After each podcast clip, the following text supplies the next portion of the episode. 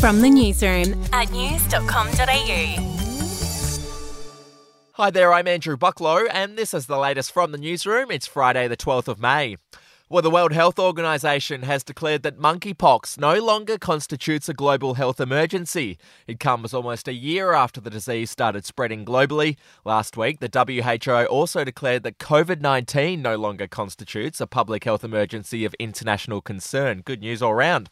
In other news, Jarryd Hayne will be sentenced today. Last month, the former N R L star was found guilty of two counts of sexual intercourse without consent. He's facing up to fourteen years in prison. Overseas and in Pakistan, the Supreme Court has ruled that the arrest of former Prime Minister Imran Khan earlier this week was unlawful. Mister Khan, who was P M from twenty eighteen to twenty twenty-two, was arrested on corruption charges, sparking widespread protests around the country. He's now being held under police protection for his own safety and will have his case heard again in court tomorrow. To sport now, and in the N R L, Brisbane Broncos captain Adam Reynolds has been cleared of a serious neck injury. He smashed his head on the ground while attempting to score a try against the Storm last night. It was pretty brutal. Have a listen to this. Now, Adam Reynolds, they have called for the stretcher, so these are concerning scenes here.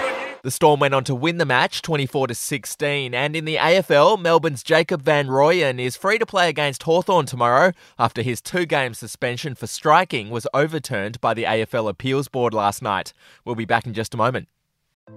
Hey, I'm Felicity Harley, and I host Healthyish, where we chat to experts, influencers and people in the know from around the globe to arm you with the knowledge to make healthier decisions for your mind, body and soul. I think if we're going to be focusing on health, like sleep is probably the biggest component oh, of that. I, I think sleep is the cornerstone. Like, choose the harder option, because I've never woken up and gone, I regret that run that I went at four a m. I've never done that. Search for Healthyish and Extra Healthyish wherever you get your podcasts.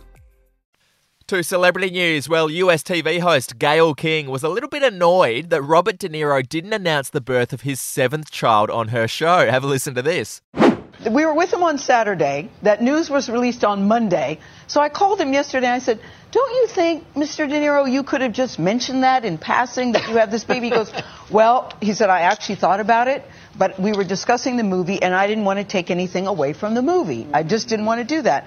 And it didn't come up. I said, but why would I ask if you have a baby? The actor did make it up to Gayle today. He allowed her to announce on T V that his new baby was born on April sixth and is named Gia Virginia Chen De Niro. Good on you, Bob. And finally, the Eurovision semi-finals are on today. Australia's entry, Voyager, is hoping to be one of the twenty countries to make it through to this weekend's grand final. Here's a little bit of their song.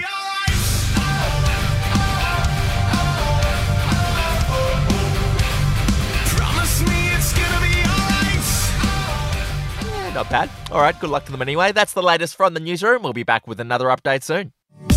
Your update from news dot com dot a u.